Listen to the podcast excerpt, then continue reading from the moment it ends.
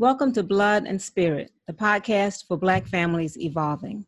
I'm your host, Njamele Ali, and my guest today is Shari Brooks and Steve Lyons. Shari and Steve are the co-founders of Back to My Roots, with a Z. The store and website carry products that support overall wellness of body, mind, and spirit. Shari is a former resident of Albany, now residing in the Atlanta metro area with Steve and one-year-old son, Ashabi, who's also present today. Welcome, Shabi. Welcome to the podcast, Ashabi and Shari and Steve. Thank you. So before we get started, uh, I'd like to ask you, which is something I ask all of my guests, because I think it's such a such a window into culture. What is your favorite non-alcoholic drink?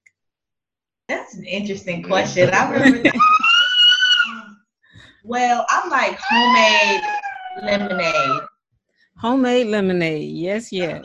Um, lemonade and limeade; those would have to be number one because that's what oh. we drink when we're not, you know, drinking mm-hmm. any type of juice or water. Right. So, same, same. How did that come about for you? Um, resources.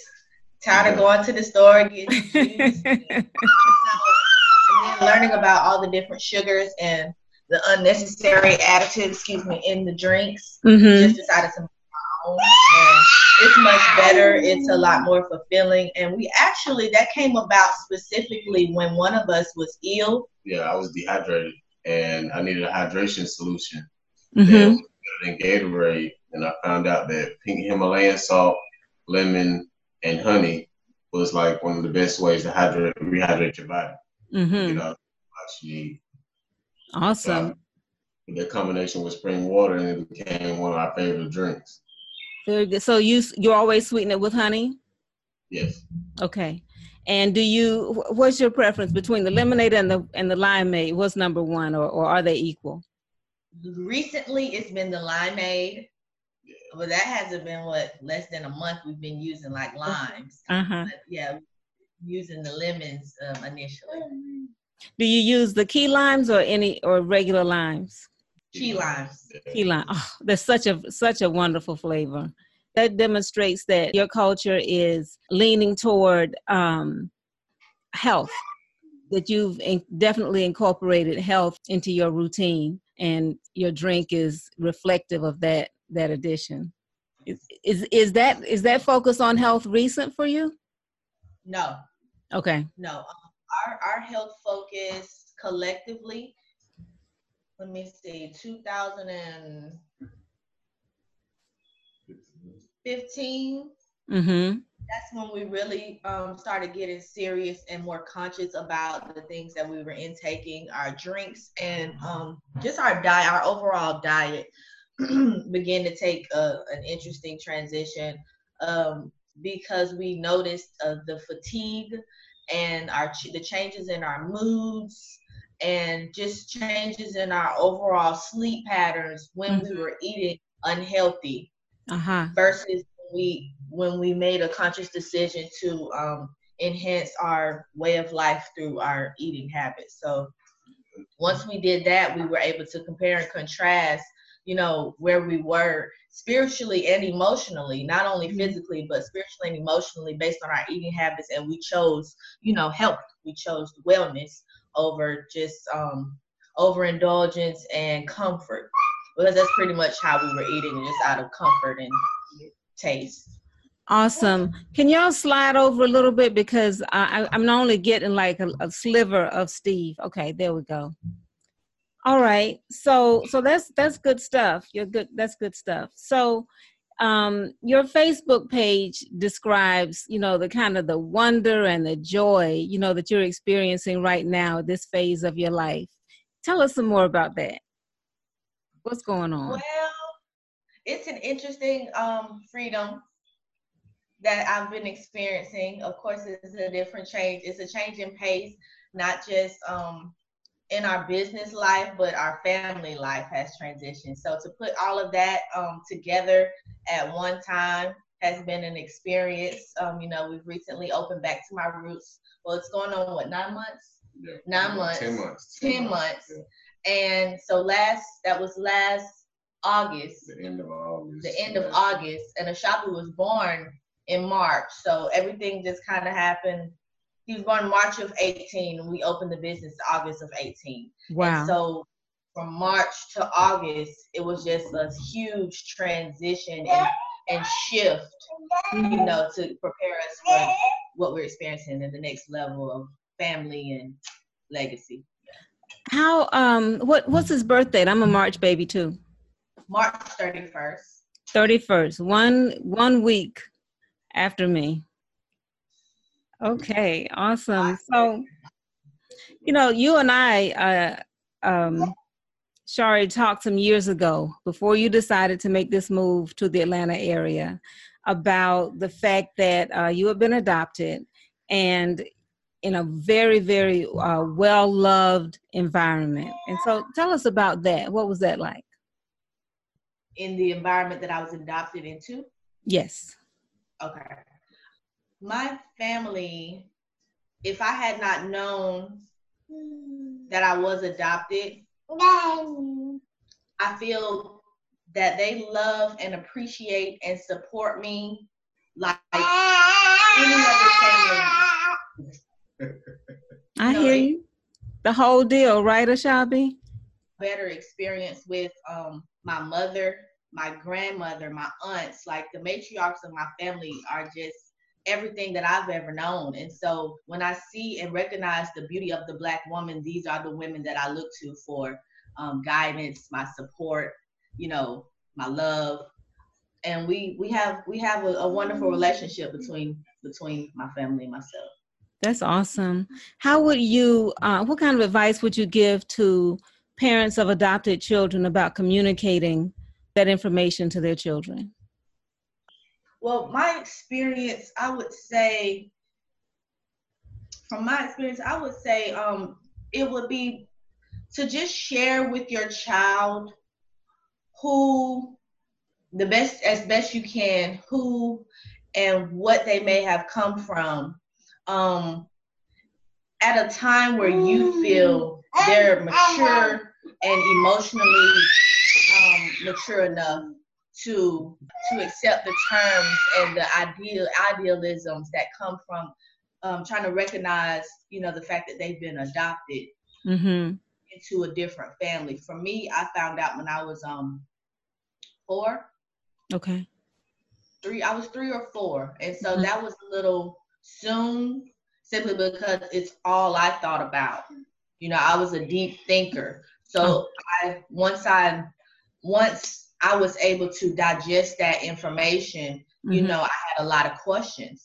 Mm-hmm. And there you have open adoptions and you have closed adoptions. Open adoptions, the children are able to still stay in contact with their biological family and parents. In a closed adoption, it's the opposite. You know, the paperwork is drawn out and the doors are closed.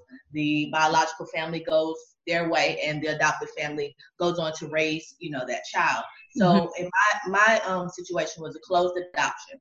I was eighteen years old to um, contact my family. So from three or four years old to eighteen, you know, that was a long span of time for me as a child, you know, to, to try to make sense of something that I could not touch, feel, see, you know. Mm-hmm. So that was, that was interesting for me to, to transition and, and learn more about myself through myself. Mm-hmm. That's, that's, mm-hmm. that's what I had to work with at the time. That's very interesting. That's something I hadn't considered, you know, the fact that it then that Uh, becomes um, a focus of yours. And I've spoken to people who found out much later who kind of wish that they had found out earlier, because right, you know, right. because their thing is like, okay, now I understand where that void was coming from. Or they felt something, but they didn't know exactly what they were feeling. Right. That's why I say it's just kind of situational. Like, you know, mm-hmm. the parents themselves really need to um, tap into their children and just base it off of, like I said, emotional maturity. Mm-hmm. Mm-hmm. Some children are able to cope and the parents are able to answer whatever questions they need, you know, and until they're comfortable enough to to, you know, wait or decide whether or not they would like to meet their biological families.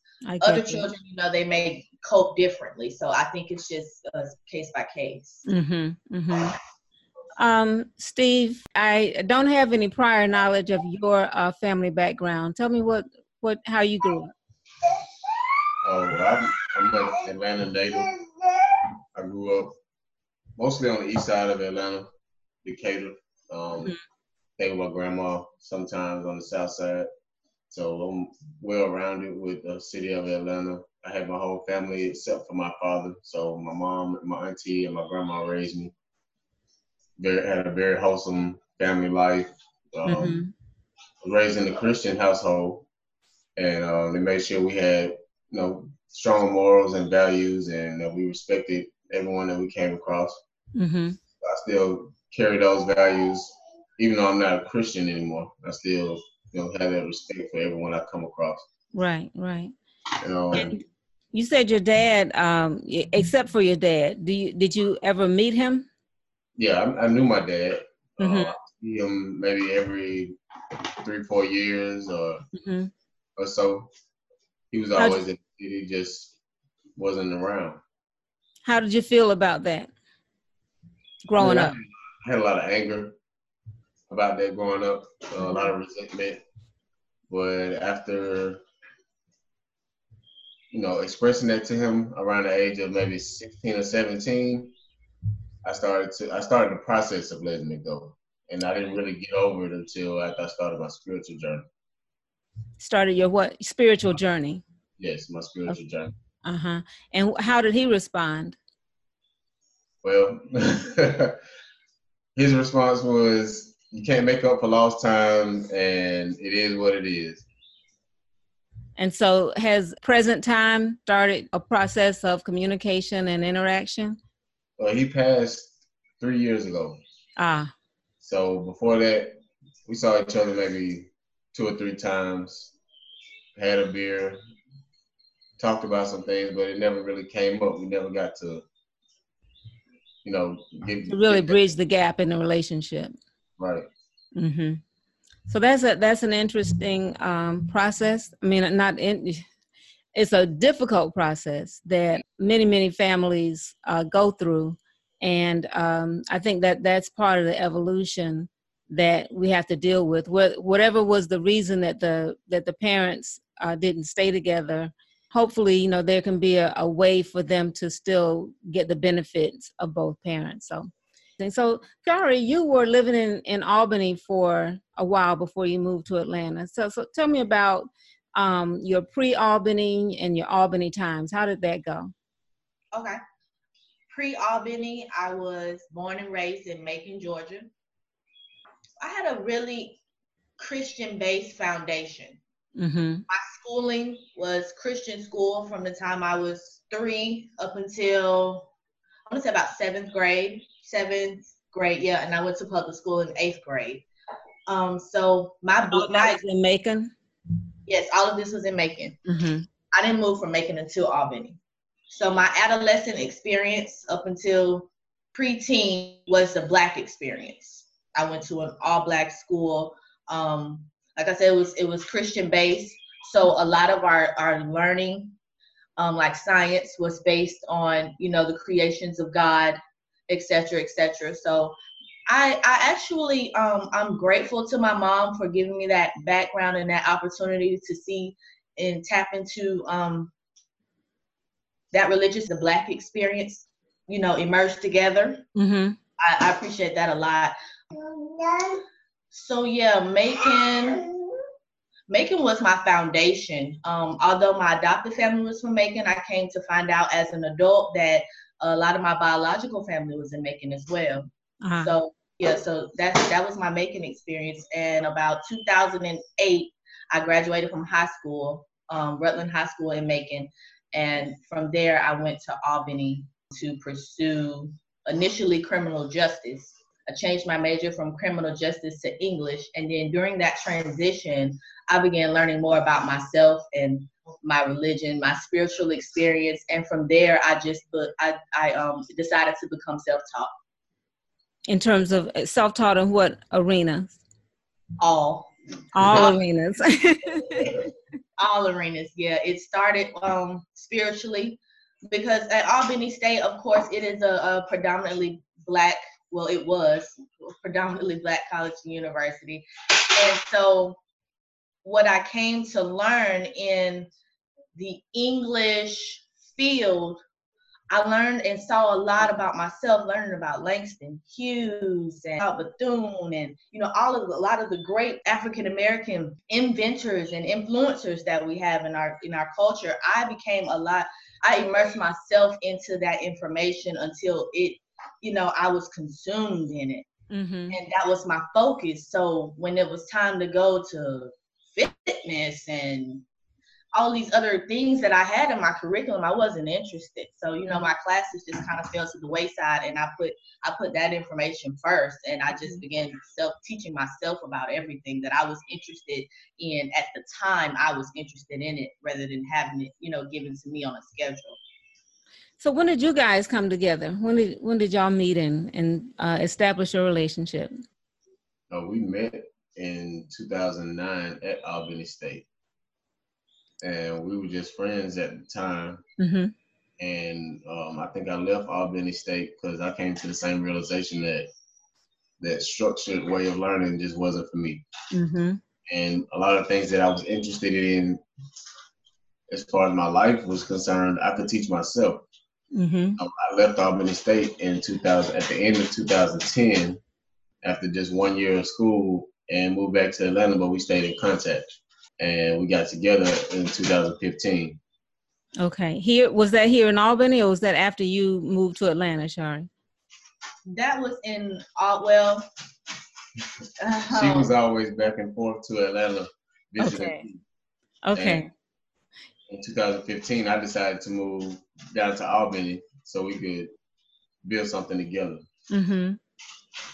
So that's awesome. So, you know, y'all, that was, that was a little bit under my radar.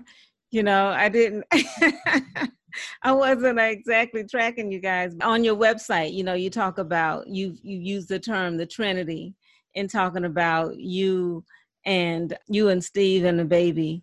And, you know, just looking at you, it is, it is so that, I mean, the energy of, of of the union, you know, like the, this pyramid is is stepping out, just emerging all around you, you know, there's ox floating in the air and whatnot.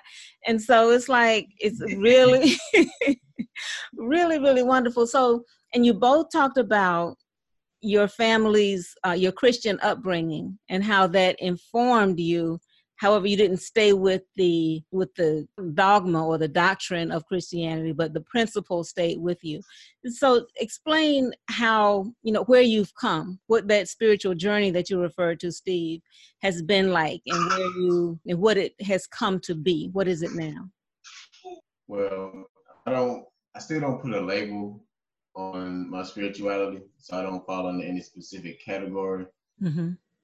But um I would say growing up, we were taught, you know, right is right, wrong is wrong. And if you don't do what we consider right, you're going to hell. Wow. And that never resonated with me. I always felt like there was more to it. So I just started digging deeper out. I, I remember when I was younger telling my mom, the church we were going to, I said, there's something wrong about the pastor. And I feel like he's misleading everybody in the congregation. But I was only four years old, so my mom was like, you know, you don't know what you're talking about. How old were you? Four. And I was telling her that it was something wrong with the pastor in the church, and I didn't like it. And she didn't think I knew what I was talking about. And the next year, it came to light that the pastor was convincing different ladies to break up with their husbands so he could have relationships with them. Wow. And then we went to a new church, and it was a similar situation, but just not with the pastor, but the people of the church. I was telling my mom that there was a lot of things wrong with those people. Mm-hmm. But still, you know, I was told to stay in my place and, you know, just follow the rules and everything will be all right.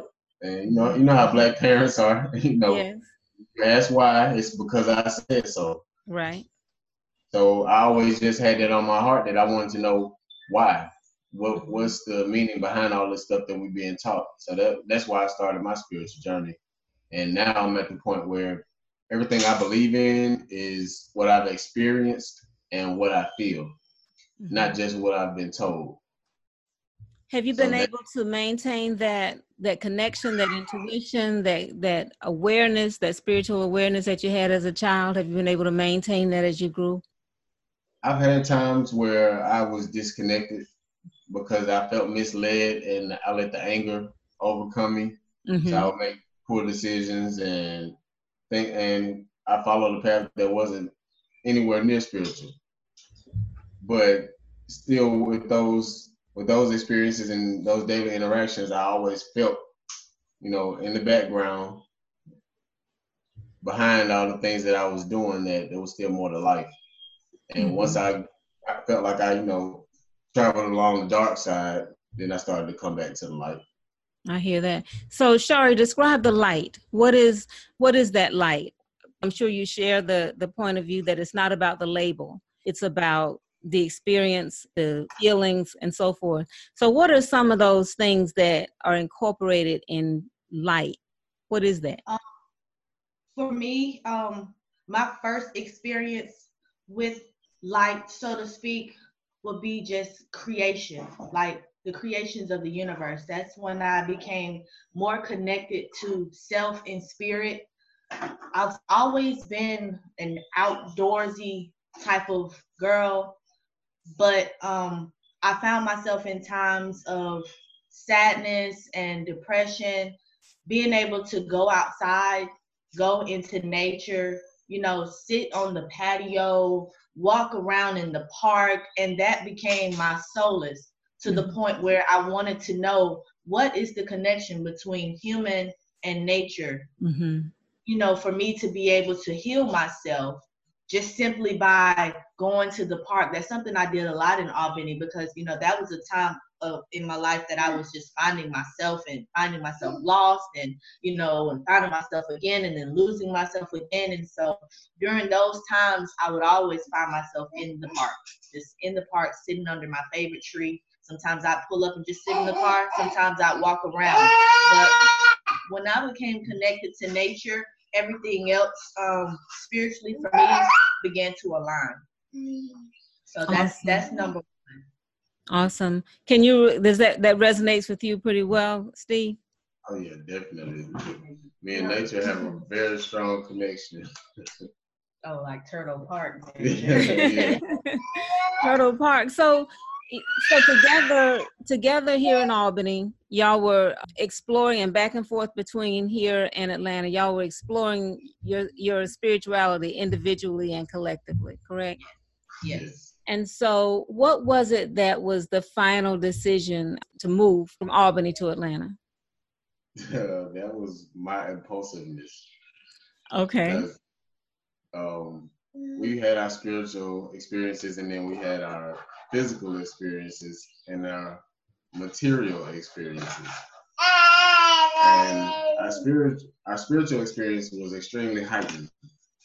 Like we had reached a new spiritual high that we never experienced together or separate before. And it was amazing. But our physical and material experiences weren't reflecting that. And I just, out of nowhere, had a had a feeling like if we move back to Atlanta next month, everything will change. And wow! We'll be able to do all these wonderful things, and I didn't know what we were gonna do, how we were gonna do it, and what the reason for the feeling was. But I just knew if I did it, it would happen. And I told Shari, I don't care what you say, we're going. If you don't want to go, I'm going by myself. So and, I got my stuff prepared, made my phone calls, and I was headed out. And she was like, "No, nah, you're not leaving me." And we made, made the move. So she started making her phone calls, and we made our living situation happen. We transferred from our job in Albany to our job in Atlanta with the same company, with Office Depot. And just like that, we were in Atlanta. That's so fabulous. And so how did you feel in that moment, Shari? It was like when you saw him. Was his back headed for the door when you said, okay, no, no, no, no, no, no, no, no? Pretty much, you know, pretty much. Um, I felt, because he told me it was, I think we had a good two and a half to three weeks to plan. But that was still so sudden. And um, there was no plan. Yeah, there was no plan. I felt put on the spot. Mm-hmm, mm-hmm. But what reminded me um, and kind of reassured me was the synchronicity in his epiphany about us moving to Atlanta. And like, I think it was a few days, a few days before that, I I had written um. Uh-oh, he hit his head. Okay. Excuse me. I'm sorry. I've I've written my resignation letter mm-hmm. to Office Depot. It was just one random night. I'm sitting in the living room. I'm like, man, I gotta work in the morning. I don't feel like going. You know what? I'm sick of this job. I'm writing a resignation letter, and I just wrote it. I didn't turn it in the next day or anything like that. I just said, well, you know, when it's ready, it's ready. And then here he is three days later, like, look, we gotta oh, go. Wow. Oh. So that was one thing that, you know, just kind of helped me yes. get together, like, okay, all right, now that makes sense. So yeah, so you know, that's that's an important point. Those synchronicities are, are like very much a part of living a, a spiritual life, being able to listen, listen to yes. yourself and listen to the experiences that are happening with you, just just like the what you described as a child, being right. able to really connect with what was, with the energy that was present, but that wasn't being spoken on. And so in, in this case, you had evidence that right. the experience that was being called for had an omen, you know, a positive yeah. omen before that. And so you went on, so that was in twenty fifteen when you moved to Atlanta? No, um, sixteen. sixteen. Yeah. sixteen. And then how long did it take for, well, you said that um, back to back to my roots happened in twenty eighteen. Right. And so what was the, the process for getting that started? Because, you know, um, going, going with a job, you know, with a regular job and all that, kind of a new environment for living for you, Shari. And certainly it was new to be living there together. So how did you, how were you able to make that happen? Because a lot of people, and I'm, and I'm one of the things that this is, this is instructive for a lot of folks who want to take, they want to be entrepreneurs, entrepreneurs, but they just don't really see the way to make that happen. Being connected with them was a, a kind of a leg up for you, even though you may not have had uh, fifty thousand dollars in the bank to get get, your, get a business started. You had that spirituality, you had that guidance that was helping you. You had your union that was helping you. So how did, you know, in that environment, how were you able to put those things in place to start the business? I, we started out unknowingly transitioning into entrepreneurship when we moved here. Um, like Steven was saying, we transferred our jobs. So, of course, when we got here, we were still working. Mm-hmm. But we had a, a, a bigger responsibility because, you know, the cost of living in Atlanta is much higher than it is, you know, double Albany. Mm-hmm. Um, one person that made it happen and helped us make it happen was my aunt. Um, she's lived in Atlanta since I was like six, seven, you know, and so she's always had this experience. But even when my whole family was in Macon, she would come visit from Atlanta to Macon. She's like, I'm not moving back. This is where, this is home to me. Mm-hmm. So when I when I called her and told her, because years prior to me telling her I was moving to Atlanta, she wanted me to leave Albany. Mm-hmm. She's like, Shari, won't you just, you know, find something else to do? If it's not working out for you there, don't just stay there. And I'm like, I understand, but there, it just has to be uh, the right time. You know, I'm doing something here. I know it might look like I'm I'm not doing anything, but I'm doing something here. Let me finish up here first. So I called her and I told her, you know, like, you know, Aunt, I'm moving to Atlanta. And she's like, when? This month, you know, like, she's like, what? Where are you gonna live? And you know, well, you know, I'm thinking maybe I can live with you for a while and until I get on my feet. She's like, no, baby, you can't live with me. But but wow. she did have a property. Yeah, she did have a property um, for us um, to get started in. She had just had a tenant move out of one of her rentals. Wow. And so she, she got it set up for us, like, as quickly as possible because awesome. It, she said it was a lot of work. You know, the person had just moved out, but mm-hmm. you know, if this is what y'all want to do, y'all need a plan. You know, like I said, we didn't have one, but she was like, y'all need a plan, come up with something. I'll give you some leeway for one month. And after that, it's up to you. Okay. So that, that's what we did. We came up here, you know, we had um, Office Depot as, as a crutch. And it really was a crutch because the not only the pay, but the environment, it was on the other side of town, about thirty minutes out in Albany traffic. Mm-hmm. So that's like an hour in, in Atlanta traffic. traffic right. right. And um, we both worked there, but we had different schedules. Like they put him on the schedule for the what morning shift, like early morning shift. Mm-hmm. And then I went in right after him. We didn't have time to drive back and forth. So what I would do, we would drive out together. I'd sleep in the car until my shift. Wow. And then when I got ready for my shift, I go in and work, and he picked me up after work. Um, I'd say about a month into doing that, we were done. We were done, you know, on Indeed, the regular, regular, just looking for another opportunity. And I saw independent contract. I forgot what it said, but it was like independent contract, make your own schedule, you know, make up to this amount a week. And I'm like, this may be, this may be what we need. Mm-hmm. Mm-hmm. So the person called me back after I put in the application. I actually had to work that week, and she called me back and was like, you know, if you want to make some money, we're giving away free phones um, to the public. It's a government program, and pretty much all you have to do is sign them up for phones, and that that's the job. So I said, you know, it's it's worth looking into. And and I, I went back there and I told Steven, I said, hey, babe, you want to look into this opportunity? We can go out and meet the people and, and see what it's all about. So of course he was with it. We went and met met with the um the people that was orchestrating the, the program, and you know they were like, I'm sorry, is this? Hold on, can I hold for something? Yeah, go ahead. So this is a very interesting um process because Shari is sharing with us some like some real details about point A to point B, because sometimes there's a lot that goes into getting from point A to point B. And just like this point right now, they are together making sure that Ashabi is still being taken care of, still being being a part of the scene. He doesn't have to just like completely go out of the scene, but just, just letting him be comfortable and okay in this process. So all of that is like the real deal for for folks who are married, folks who are entrepreneurs, folks who are even single parents, young parents who are, who are working with young children. So it's all very, very instructive. And uh, I know that our listeners will get a, get a whole lot out of this. So go ahead, Shari. Yeah. So um, long story short, we went and met with the, with the couple that was orchestrating the program, and we really, what they said, we needed a tent. They said you need a tent and some chairs. A t- table and some and chairs. A table and some chairs. You have to get your own tent? You had to get your own stuff. We had fifty dollars between us both.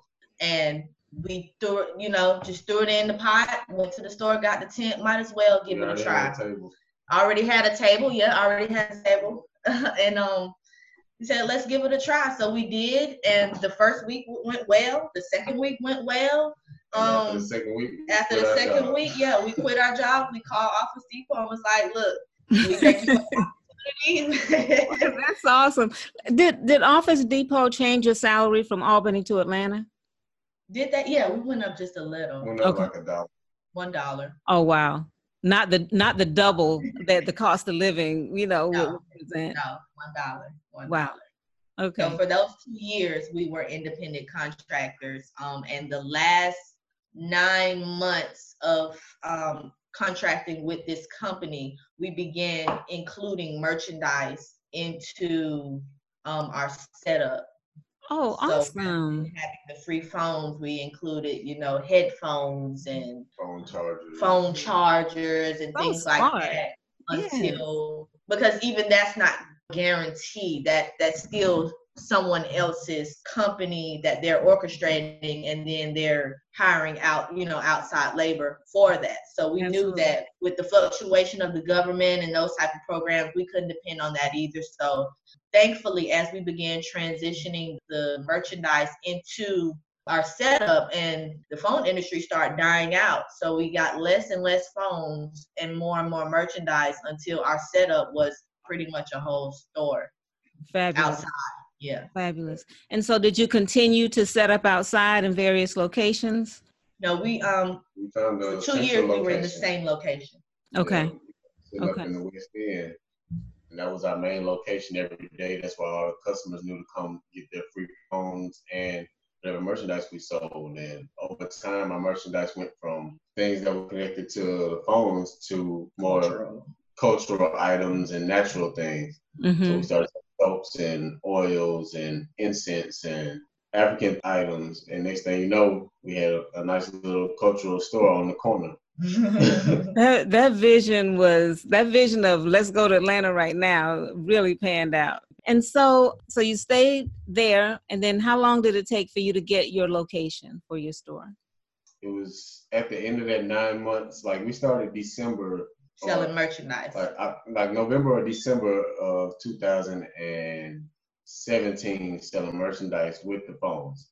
Mm-hmm. And in June, yeah, I think it was June of two thousand eighteen, someone reported us to the city. And the officers came out and told us that we didn't have the proper permits to be selling stuff on the corner, that we would have to be shut down completely and we couldn't do it anymore.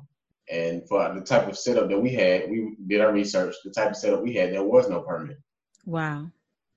That was June? Yeah, that was June. So we took maybe a week off. I think and, it was a little more. It was like two weeks. Yeah, maybe two weeks. And we... you know, talked to a few people, told them the situation, and a guy across the street who had two permits for that location let us do one of his, one of his spots. And we went back out, saved up money, and the entire time between June and August, we were looking for an actual shop, a location that we could, you know, start our own business. Mm-hmm.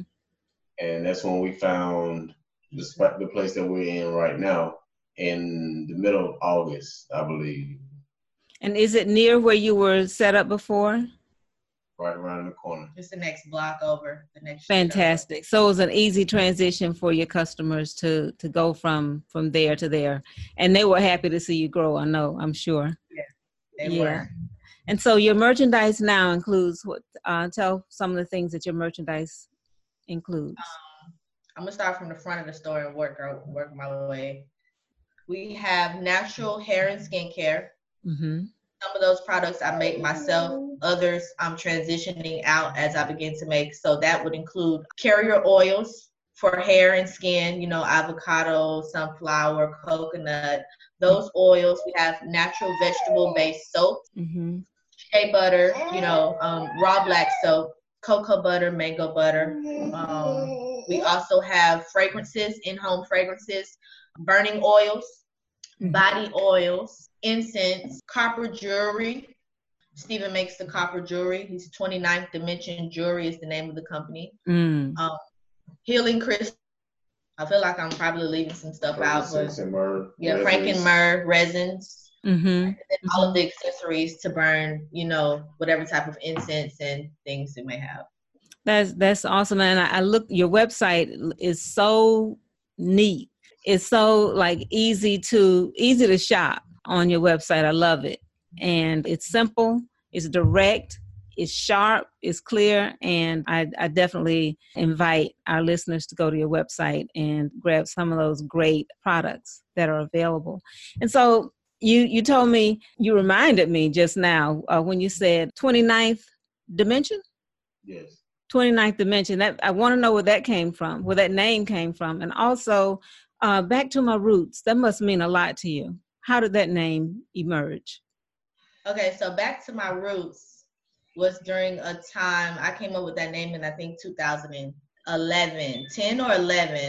I just had a vision that these nine to fives, even at even then, I'm like, they're not gonna cut it for life, you mm-hmm. know?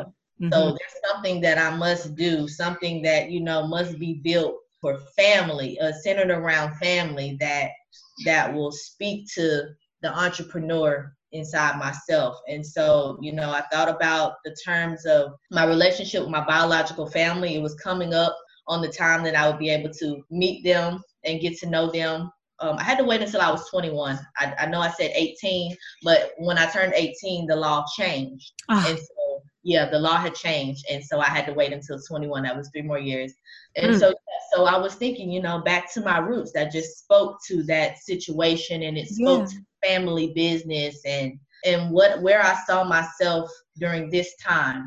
Mm-hmm. That, and I just kind of sat on that idea and, and just knew that back to my roots would be, you know, one day. So that's where that came from. That's beautiful. And I brought it to Steven when, you know, when we got together, I was telling him the vision, and he was like, that's it. That's, that's, that's what we're doing. So, uh, Steve, uh, what does twenty-ninth Dimension, what does that represent? Well, twenty-ninth Dimension, um, I was looking for a unique name for my copper business. I kept seeing Copper Creations and and Wire Jewelry, and, you know, just the same thing regurgitated over and over. And I was like, what can, what will make my copper business stand out? Mm-hmm. And so I was thinking to myself, I was like, because I'm in another dimension from all of these people. Mm-hmm. I'm not on the same page, on the same level. This mm-hmm. is my own unique thing that I'm doing. And I started researching copper just to have a better understanding of the metal, the element that I was using. Mm-hmm. And I saw that copper was the twenty-ninth element on the periodic uh-huh. table. So I put those two together and came up with twenty-ninth Dimension. And as usual, even with my music production, um, my name, Steve-O Sounds, was never used before. You can't, can't find it anywhere else. And same with twenty-ninth Dimension, it was never used before. So I had an original name in there, so I took it and ran with it. Beautiful. Beautiful. That is some great stuff, talking about how all of that came about. And now it's growing and accessible, both in person and online. It is, I can order online, correct? Yes, you can order online from our construction, because uh, we're up to be more shoppable for our customers, and to represent twenty-ninth Dimension and Back to My Roots and Sage Umani Naturals the way that we are now and not how we started off. Okay, um, yeah, we are having some transmission problems, and that didn't quite come through one hundred percent, so can you repeat that, because I want to make sure folks hear it. Yes, we can. You can shop with us on Etsy, etsy.com slash shop slash Back to My Roots. But okay. Our website, back to my roots dot com, is under construction, so it can better represent Back to My Roots, Sage Umani Naturals, and twenty-ninth Dimension Jewelry. Okay, so look for you on Etsy. Yes. Right now. How soon do you think your website will be ready for a full launch? In about three to four weeks. Awesome. Okay. All right. So let's talk about... Um, back to a little bit more personal information. Uh, let's talk about marriage. Uh, first of all, what, what is marriage? What does marriage mean to you guys? Well, to me, marriage is a complete spiritual and emotional commitment to the person that you choose to spend your life with. And it's a, it's a, not necessarily a parent contract, but a vow and a contract between you, that person, and God, or the creator, or the source. So that, you know, you will be loyal and have the utmost respect for that person, take care of them through thick and thin and through everything that you may experience. And you, you'll do everything together to the best of your ability to make it work out for the, for the greater good. Shari? Um, what did you not say? Yes, marriage to me is a spiritual commitment. Um, it is a union between two people, myself, Steven, and the universe, um, for not just ourselves, but we set the example, and we are pacing, paving the way for our family, for our future generations. And mm-hmm. so this union is... it's personal, but it's also um, shared between generations, if that makes sense. So I, th- I feel that it's important um, for us, like I said, to be the pioneers of love and unity and cooperative understanding between ourselves and our and our family. Awesome. That's marriage. Awesome. Did you all have a wedding? No. No, we have not had a wedding yet.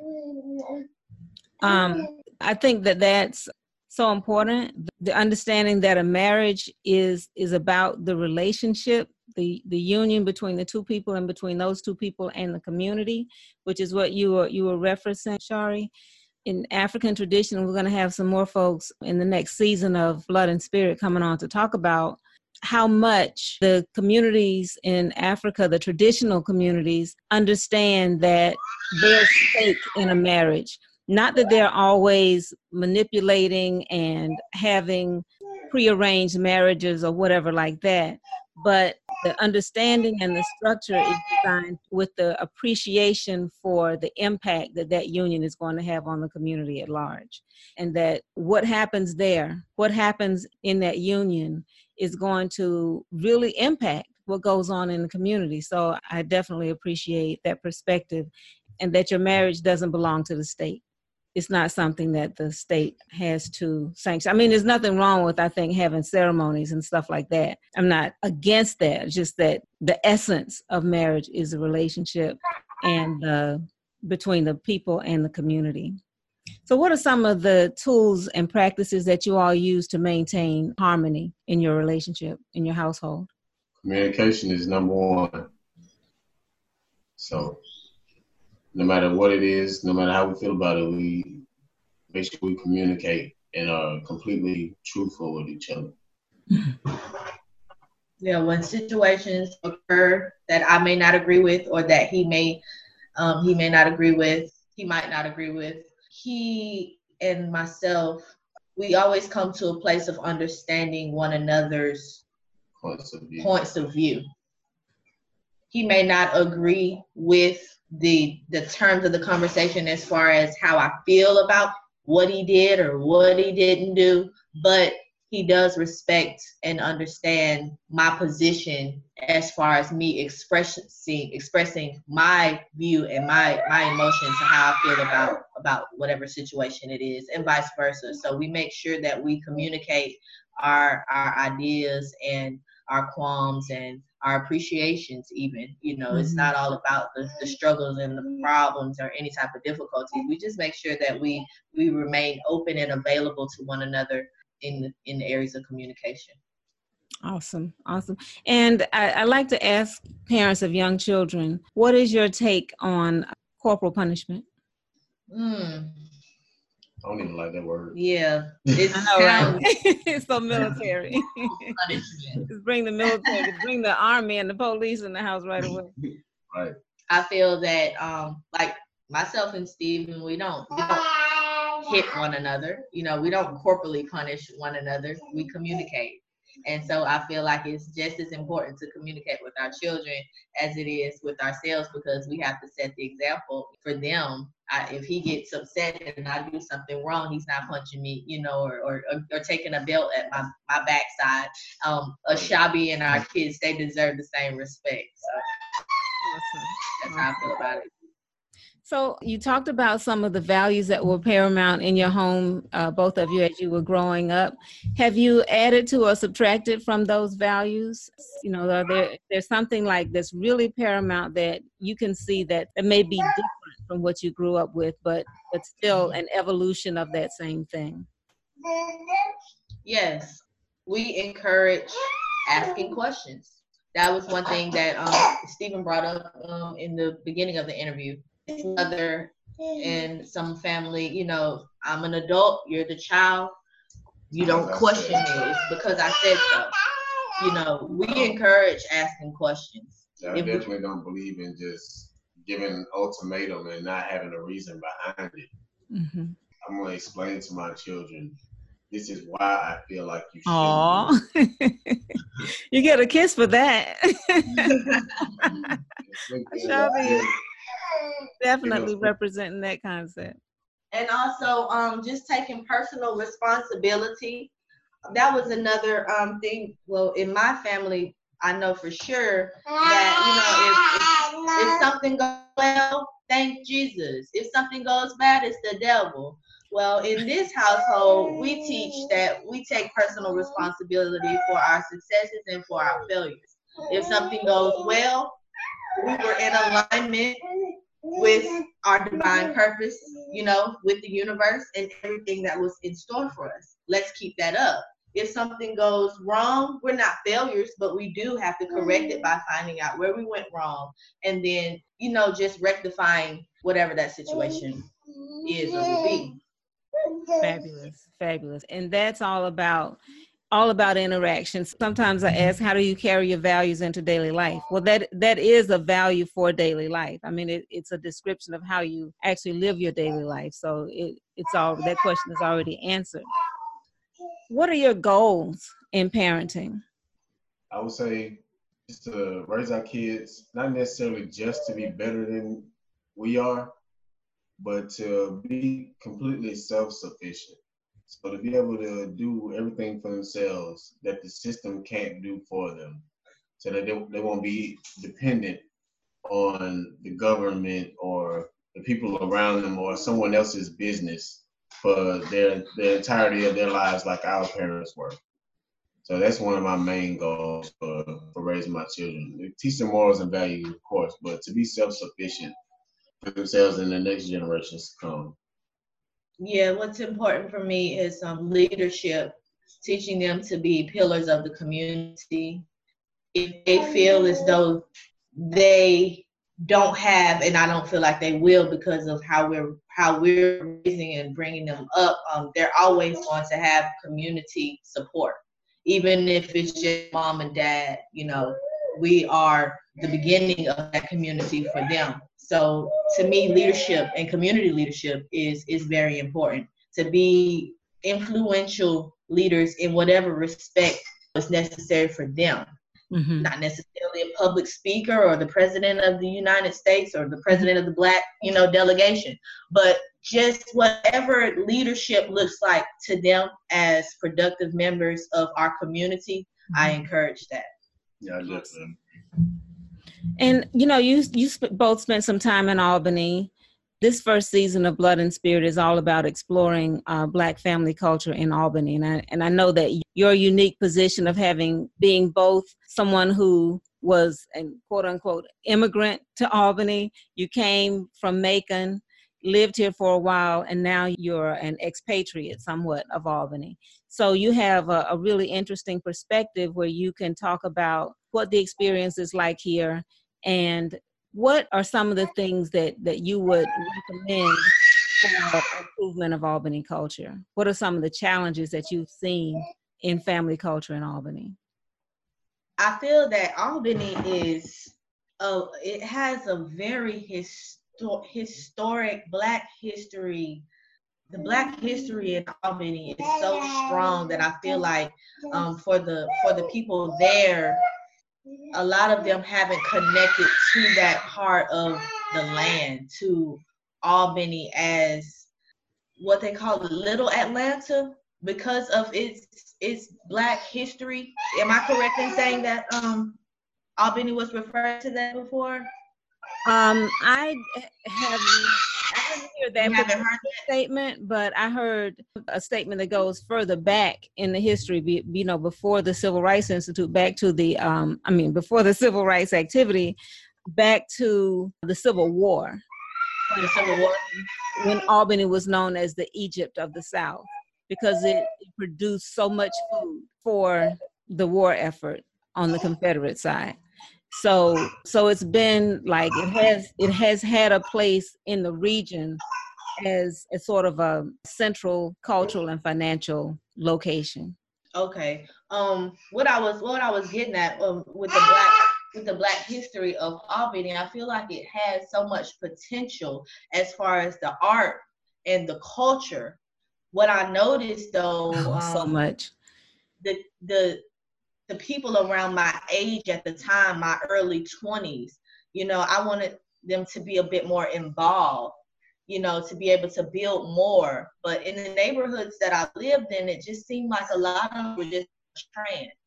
And I wasn't understanding why it, everything was just moving to me, like so slow, almost like it was like I was in another dimension. I'm like, hey y'all, let's, you know, break out of this, whatever this is. It just seems so heavy. And so mm-hmm. whatever that is, I feel like there should be a discussion centered around it, especially with the African Americans of Albany, because it's something to to explore and try to figure out, you know, mm-hmm. what what that that shadow, looming shadow is, mm-hmm. you know, because that's what I got from from my experience there. Now for family, your family, yourself and Tanur and the kids, that was my my first experience with Albany, you know, a family in Albany being connected, because prior to meeting you you all and your family, it was just me. You okay. know, so okay. so y'all set a, a beautiful example. You know, Thank I was you. able to I was able to visit Tanur, to go to the community garden, you know, the iLogic pro- project where we would all come together, the meeting of the minds to figure out, you know, what, what we're going to do here in this book club and here in this economic, you know, development opportunity. Mm-hmm. I love, I love that. And, that, but that, honestly, that was my only experience, positive family experience, and everything else centered around that. I felt because of so many people in Albany, so many African Americans and their families are rooted historically in that, in that place. If every, not everyone, but you know, with the, the large majority of them having that same ideal coming mm-hmm. together, like an iLogic perspective, yes, Albany definitely transition and, and raise the vibration of, of the land. Raise the vibration. That's, um, I think that's a strong, a really strong recommendation for Albany. And and the beautiful thing is that it, it actually is happening. It's happening, however, more on an individual level. And so one of the things about iLogic was that it brought a conscious community together. And so having that opportunity for to bring all of that together, I think will be very beneficial. So just one more thing, couple more things, few more things. Um, how important you talked about, how you talked about the importance for, for establishing a legacy and taking that forward. Have you started a system for collecting and presenting your uh, family memorabilia and that sort of thing? Um, not yet. Not yet. Are you meaning similar to your project that I've seen? Um, you are collecting quotes, grandmother's quotes, and right, right, right, yeah, right, yeah. I would, I would love to start something of the sort. We just haven't, we haven't explored that area of our family as of yet. But I, I, I love that idea. Yeah, whether it's um, family reunion tradition or collecting the photographs and putting all the photographs in one place, and just just uh, making sure that once you, that that history is available and accessible to all the members of the family, present and future members. So a couple more questions. What is your five-year vision for your family? Five years. I'm looking at nineteen, twenty, twenty-one, twenty-two, twenty-four. In five years, um, wow. Okay. In five years, um, I do uh, even more evolved than we are now. So to me, that looks like us being financially stable, because one thing about it, um, where we are, not to, you know, go too much into our finances, but a lot of people feel that or think that, okay, you know, they're entrepreneurs, they own their own business, they're doing the thing. It's a lot more difficult, you know, running your own business, managing your time, buying merchandise to restock the shelves, and doing it on your own. You know, have a team of a team of um, employees or anything like this. It, it, it's myself and Steven. So I, I feel in five years, you know, Back to My Roots will be large enough for us to be able to have hired, expanded, have a larger space to house not just merchandise, because it's also about community. And a lot of our customers, they come and they don't just want to buy from us. They want to learn from us. They want to share with us. They want to sit with us. You know, they want to read with us. So it's important for us to have a community space that speaks to everyone's needs, mm-hmm. as far as not just purchasing, buying, you know, that, this, and the third. But if you're buying sage, we should be having an energy cleansing sessions, you know, mm-hmm. things mm-hmm. of that nature to teach people what these items are sales. So um, yes, in five years, I do see us expand, having expanded and being able to incorporate a lot more of that, what I just spoke on, into our business, giving us a little more time to enjoy the enjoy the meaning of Back to My Roots. You know, okay. Not just the business aspect of it, but we do plan to travel, spend more time at home. Mm-hmm. Um, Ashabi will be five around that time. Yeah, he'll be five. So it's important for him to to explore the avenues of the world. We want, mm-hmm. want to travel with him, teach him all about what we're doing and not just telling him, you know, go put that on the shelf, go do that because it needs to be done. He needs to know the meaning behind all of this and why we're doing it. So so that's that's my take on it. Sounds great. Is Steve mm-hmm. nearby? Can he uh, weigh in on this question as well? I'm sorry, I didn't hear the question. What is your five-year vision for your family? Honestly, I don't have it all mapped out. So in the next five years, whatever comes, comes. Um, of course, we plan to be more successful than where we are right now. And we want to teach Ashabi and my son, Steven, to learn everything that we have going on in the shop and to be a part of the family business that's not necessarily going to be their path if they don't choose it, but we still want them to be well-rounded and know mm-hmm. what we do and who we are as a family. Mm-hmm. So um, in the next five years, I do see us growing and becoming more successful as a family and as a collective. Awesome. I, we hadn't talked about Steven. How old is Steven? Steven is six now. Six. I didn't know about Steven. And mm-hmm. so that's great to know. So Ashabi already has a big brother right at home. That's uh, that's good stuff. And so how is Steven working in and with the with the business right now? What's his awareness level? Steven's not at home right now. He's in New York with his mom. Okay. But when he does come to Atlanta, um, he'll be home soon. When he does come to Atlanta, then he'll get to start. But he has been, he has been a part of the process from a distance. So uh-huh. he's seeing everything that's been going on as it's progressed. And he's excited about becoming a part of the family. That's awesome. So evolution has already taken place. Uh, you had that those years where you did not have an opportunity to, to spend time with your dad, and you're fixing that for yes. this generation. Working as a curse. Absolutely. Absolutely. So what advice would you all give to your seventy-year-old selves? That's kind of a flip. Usually people ask, what would you give to your younger, advice would you give to your younger self? I want to know, look forward. What would you give, what advice would you give to your seventy-year-old self? I wouldn't. Party, party, party. Every day is a celebration. So uh-huh. wake up, you know, sit outside, hit the hit the either either the patio or the porch. You pick one. You know, have a cup of tea and just enjoy. You know, enjoy the fruits, the physical fruits, and you know, all the, all the fruits of our labor. Just enjoy life. That's awesome. What I would tell my girls. Awesome. What about you, Stephen? You said seventy or seventeen? Seven zero.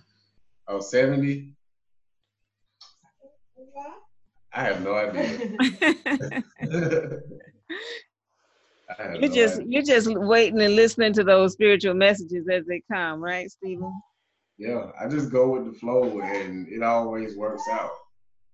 I, I move with spirit. I hear you. But this is uh, this is my final question, and I think that you've actually given me some clues as to what your answer is already. And it is, uh, again, focused on Albany. If you had absolute power, such that whatever you say will happen, what would be the one thing that you would do to improve family culture in Albany?